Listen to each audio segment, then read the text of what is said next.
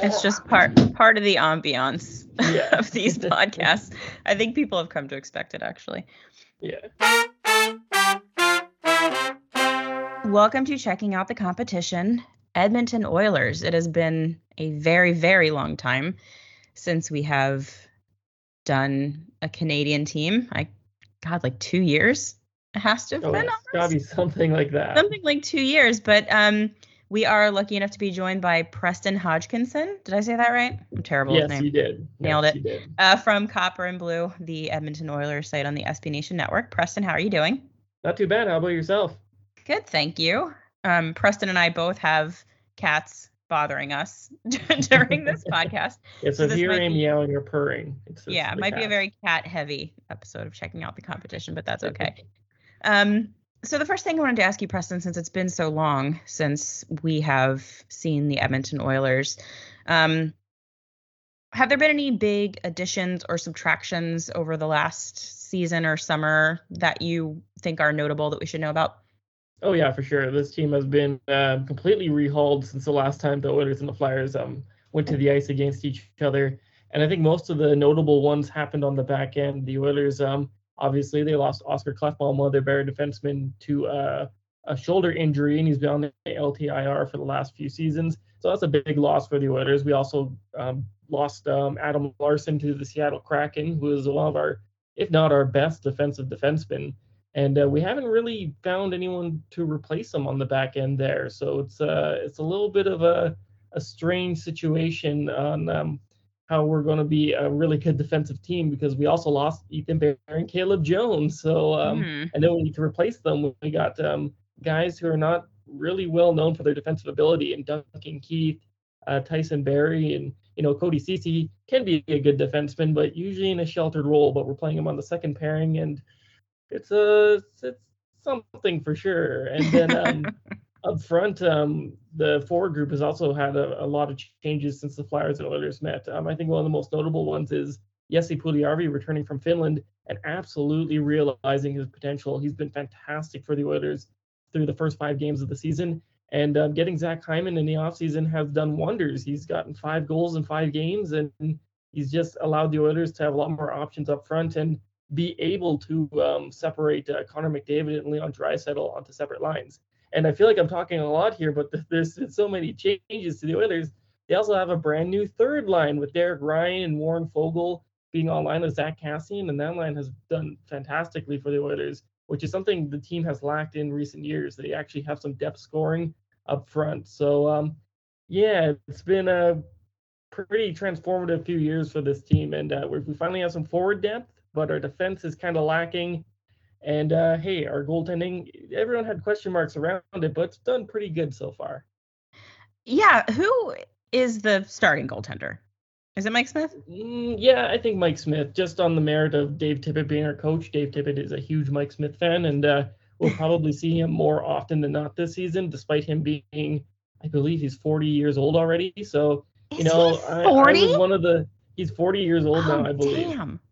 And um, you know, a lot of Oilers fans were a little skeptical, including myself. I didn't think it was a good idea to sign him to a two-year contract, uh, let alone one. We have him. I want him on maybe a one-year, but two years is a little bit much.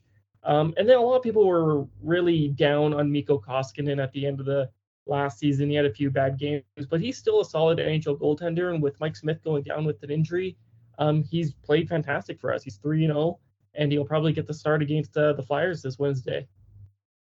So, one of my fears doing a podcast about the Edmonton Oilers is that the answer to every question is going to be either Connor McDavid or Leon Draisaitl, which, if it is, fair.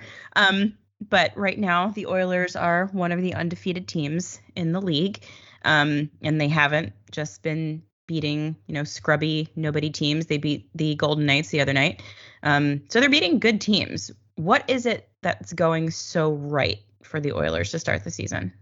Yeah, so I think it's the the revamped forward group and actually having uh, forward depth. I know in years past here it's been the Connor McDavid and Leon Draisaitl show, but when those guys are off the ice, well, the other team just has a field day with our bottom six because there's not much after those top two lines. But, but now we have a third line that can actually compete and, and establish some zone time and chip in on, on the offense as well. I think each player on that uh, third line has gotten at least one goal, and I know Zack Kassian has gotten off to a great start with three goals of its own. So it's nice to see Connor McDavid and Leon Draisaitl not having to do everything for the Oilers now. And then there's also the fact that the the special teams play from this team has been absolutely phenomenal. Our power play, I believe, is running at almost a 50% clip five games into the season. Now I know wow. that's not sustainable for the rest of the year, but with the talent you have on there, it almost seems like it's a free goal more often than not. Um, just as an example, when we started that game against the the Vegas Golden Knights last week, the Knights were all over us to begin the game. They got an early first goal, and it looked like they had all the momentum. We get the power play, we get a goal, and all of a sudden everything shifts into our favor. So it's a it's the special teams and having that forward depth, and you know goalies are doing well, uh, good as well. So that doesn't hurt as well.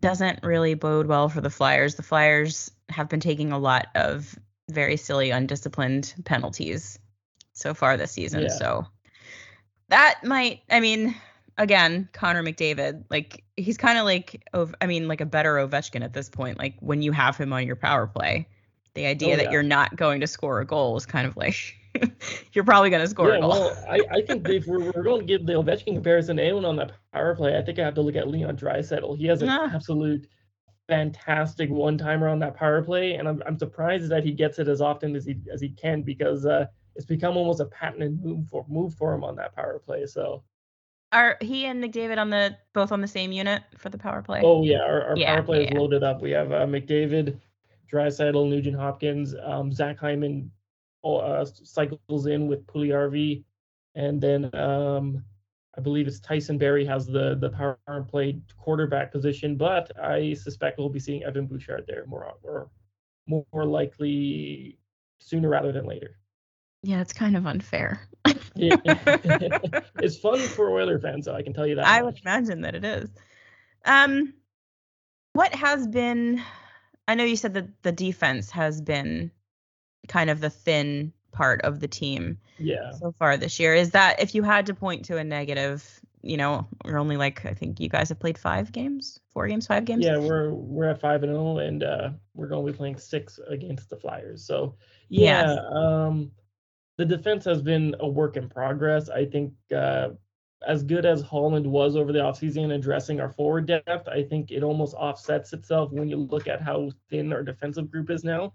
You know, Evan Bouchard has done fantastic through his first five games of the season, and he's he's even been able to uh, usurp Tyson Barrie on that top pairing and um, play with Darnell Nurse as a, on the top on the top pairing more often than not now, which is I think positive.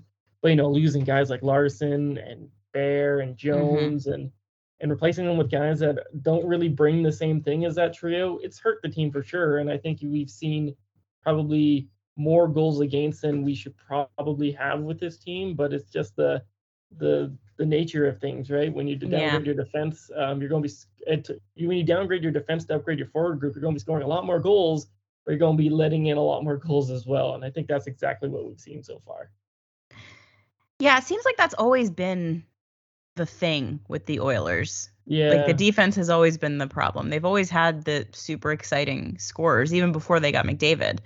Yeah. Um, but yeah, I guess I don't know why your GMs don't do defense. Yeah, I'm not be sure about that either. I, I've been cheering for this team since I was six years old, and now I'm 22, and I don't think they've ever had a really good defensive group. We were close, I mean, last season, um, or when Oscar Klefbom was healthy and we had Larsson, Nurse, Bear, and a bunch of these guys coming up, I was like, okay, now we got something, and all those guys are gone. So uh, uh, it's, it's unfortunate, but hey, the offensive uh, power we have seems to be uh, masking a lot of the mistakes. So I don't know how sustainable that is throughout an entire season and playoffs, but uh, I guess we'll find out is there a player that we might not know about since you know it's been so long. There's probably a lot of players we don't know about on the oilers at this mm-hmm. point but is there someone in particular whose name we might not recognize that we should keep an eye on in this game? Yeah for sure. Um, i feel like everyone knows Jesse Puljujarvi he's uh, just a guy that everyone i talk to just absolutely loves him. So he might not be the guy I, I put for someone you might not know but i just want to say he's been very good for the oilers um, early on in the season. Um, I think looking at a guy like Evan Bouchard, um, he's he's a, he's a good defensive prospect. Um, so maybe a lot of people know of him, but he's really taken a step forward in his development. Uh, he was in the press box for most of last year, um, much to the concern of myself. I thought he should be playing above a bunch of other guys, but he stepped right in and has done fantastic. He can move the puck out of his end. He has a fantastic shot from the point. Um, his defensive game it still needs some work, but as a 22 year old, he's he's as good as you'd like a, a, young player like him to be in his own end. So he's someone that I think um, a lot of Flyer fans should uh, keep an eye on when we uh, go to battle on uh, on Wednesday. Who is it that's the top pair? The top pairing no. is Darnell Nurse and Evan Bouchard, and that's a okay. rather new top pairing. It, to start the first four games of the season, it was uh, Darnell Nurse and Tyson Barrie, but Barrie has gotten off to a really poor start, and Bouchard has uh, taken his spot up on that top pairing. Gotcha. Okay. Yeah. Let's see. What else can we talk about? But it's, it's so hard early in the season. I say this like for the first month of the season. I say this. I feel like on every podcast. It's just so hard when there's not a lot of sample size for anybody, particularly yeah. with a team that we haven't seen in two years. How did you like playing nothing but Canadian teams last season. Was that fun? It seems like it would have been fun. Yeah, no, I, I, I really liked it. I thought it was a fun idea and uh, probably the safest way that the NHL could have gone about things last year. It, it got a little tiring as the season yeah. wore on, and I was like, oh, I guess we're watching Vancouver and Edmonton again for this, the tenth time this year. So that was a little monotonous, but you know, yeah. we got good matchups out of it. We got more Battle of Alberta's the games against the Leafs are always fun when it's McDavid versus his hometown. And you know, we got to see teams that we don't usually see uh, a lot in a year, like like the Ottawas, the Torontos, and the Montreal. So it's kind of cool to be able to to see the Oilers stack up against other Canadian teams. But I'm definitely very happy that we're able to play American teams again because I, I, I just love seeing the entire league instead of just one little division, right? Yeah, it did get a little old seeing the yeah. same teams over and over again after, after a little while. In the beginning, it was kind of fun. I was like, this yeah. is cool. Like, we're all going to hate each other so much. It's going to be a lot of fun. and then, like, you know, three quarters away through the season, it's like, all right, I don't want to watch another. Yeah. I, I did like the the way we had like the baseball type matchups. I thought that was kind of neat, but uh, I think I just I like the regular NHL schedule yeah, a lot yeah. better. So on Broad Street Hockey Radio, we've been talking a little bit about how the Western Conference right now, this version of the NHL, the Western Conference seems to be the weaker of the two. Um, the Pacific Division, in particular, doesn't seem that strong. Obviously, it's super early. Um, but like for me, as someone who doesn't watch a ton of Western Conference hockey, it seems like Vegas, Edmonton, because even with the you know deficiencies on defense, you know Connor McDavid is probably going to drag you into the playoffs no matter what happens. Yeah. and then after that, I have no idea what's going to happen. Is there any team apart from Vegas in the Pacific that you worry about? Uh, I don't know. That's a, that's a tough question. I don't think there really is. The the the Pacific Division is really up for the grabs. Uh, it's Edmonton's division to lose, is what I'm trying to say. With um, Vegas getting off to such a poor start and struggling with injuries. They are, I believe, at the bottom of the division. And you know, it is early, so that could probably that will probably um, not be the case as we enter the stretch down in um, January, February, March, April, and stuff like that. But uh, other than that, I think that's the top two teams in this division mm-hmm. far and away. And I think the real um, interesting part will be who sneaks in as that third seed to to um, get into the playoffs here because I don't believe we'll have any wild card teams in the Pacific. It's just that poor. Um, I look at a team like Calgary, who I think is not bad on paper, but just hasn't been able to put it together. And yeah. then uh, Vancouver as well. They're they had a pretty good playoff run a year or two ago, and uh, they could also push for that. But other than that, Seattle has struggled out the gate. Um, we have the once feared California road trip is now a bunch of bottom dwellers and the Ducks, Kings, and and Sharks. Mm-hmm. So I don't see them doing much uh, uh, to make the playoffs as well. So I think it's Edmonton's division to lose. I think Vegas will definitely rebound and make it into that second spot and maybe challenge the Oilers down the stretch for the top of the division. And then it's really up to Calgary and Vancouver, I think, for that third spot. But you're, you're definitely right. The the Pacific Division is a very poor division outside mm-hmm. of the top two teams, I think. Calgary is going to have a tough time after they trade Johnny Gaudreau to the Flyers at the deadline. I'm I'm manifesting no, I, that. I, so I am so convinced. I've I've been thinking this for years. Even if he doesn't get traded to the Flyers, I think he signs with the Flyers at the end of this uh, contract. I think which is up at the end of the year. So yeah. I think uh, Gaudreau will be going to the Flyers. Here's hoping. Seattle's so interesting. So many of the models seem to think that Seattle's going to be a good team. I as someone who does not crunch any numbers ever, I don't look at that roster and see yeah. a team that's it's, going to compete at all. But the thing with Seattle I saw was that they had good goaltending, like Grubauer and um, yeah. Driedger is a, is a fantastic duo. It's better than what the Oilers have, and we were an established team, right? It's better than what a lot of teams have. And then their um, their defensive group is also very good. They poached Larsson from us, who is a fantastic defensive defenseman.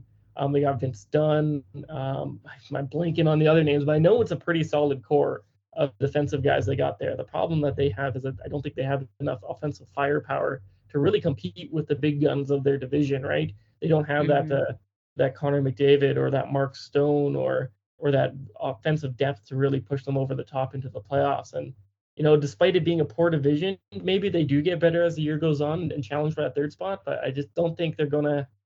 Not enough teams made enough mistakes this time around. You know, yeah. you look at the Vegas roster when they when they got the expansion draft and they had, oh my God, they had Marchessault for free. They got Reilly Smith for free. Um, William Karlsson got a 40 goal season that came out of nowhere. Yeah. So I, I, just not enough of those guys for them to really get over the top like Vegas, uh, like, like Vegas did back then. The last thing that I'm going to ask you is the last thing that I ask everybody that does these. This is your first time, so you don't know yet. Yeah. Um, I'm going to make you give me a final score prediction for this game. Oh boy. Uh, you have a lot to go I, I, on. It'll be a very educated guess. I hate giving uh, these predictions because the Oilers are rolling. So I know everyone in, in who's listening to this is going to hate me for saying it, but I think um, I do think it will be a really good game. I think the Flyers are probably the the hardest team we've run into so far. I know you said we beat Vegas, but you know Vegas has been struggling with a lot of yeah. injuries. Um, and we really haven't faced a team that has had a really good power play, which I believe is the case with um, the Flyers, who have the second best power play other than ours. So it will be interesting to see how that plays out during the game as well. Um, I will give it a 4 2 Oilers win, but I think that fourth goal will be an empty netter because Oilers Edmonton has been good at empty netters this year. So I think it will be close right down to the edge, but I think uh, 4 2 is my, my prediction. Okay. Okay. I respect it. Yeah. I am hoping. So the last game the Flyers played was Saturday against the Panthers. And the Panthers, obviously, super good hockey team the Flyers could have won that game had they stayed out of the box. They took yeah. seven penalties, and none of them were very good. They were stupid yeah. things that didn't have to happen. And they paid for it. I think if they hadn't taken so many penalties, they really had a shot to win that game. But they did, and they lost it. I'm hoping what happened there is they learned a lesson and they'll stay out of the box in this game. Yeah, because um, that's, that's gonna be, yeah. So I'm going to stick to the positivity and I'm going to say a Flyers I'm going to say a 4-3 win. So again yeah. close, like very very close. A lot of back and forth. I just mm-hmm. can't I think you guys are going to see Carter Hart who has looked more like the old Carter Hart than he looks like last year's Carter Hart, which is good for us. Um but he's going to have he's going to face a lot of really good shots and it's hard for me to imagine a scenario in which that offense doesn't score at yeah, least three. like I said, even if the Flyers get out to a great start, stay out of that box because as soon as you give them a taste of that power play and they capitalize, it can shift the game just like it did in that Vegas game. So yeah, that's my advice to you guys. Don't take any penalties. Don't let that power play see the the light of day, and I, I think you might fare pretty well. All right, Preston, this was outstanding. Thank you so much. Where can people find you? Yeah, for sure. You can find me on Twitter at NHL Hodgkinson. Um, you can follow Copper and Blue at Copper and Blue on Twitter as well. Uh, if you don't, if you're interested in some other work that I do, I don't think you will because it's local sports. Um, I also write for the St. Albert Gazette over here in St. Albert, Alberta. Oh, that's awesome. Yeah. Such an accomplished young man. You love to see it. Thank you. Preston, thank you so much for joining us. This was really great. Hope everyone enjoys the game. I hope Yeah, that I yeah, I hope I'm able to stay awake for at least one period of a 10 p.m. start. we'll see how that goes. Yeah, those West Coast games must be tough for you guys. Oh, they drive me nuts. But, you know, thankfully there aren't that many. Go Flyers.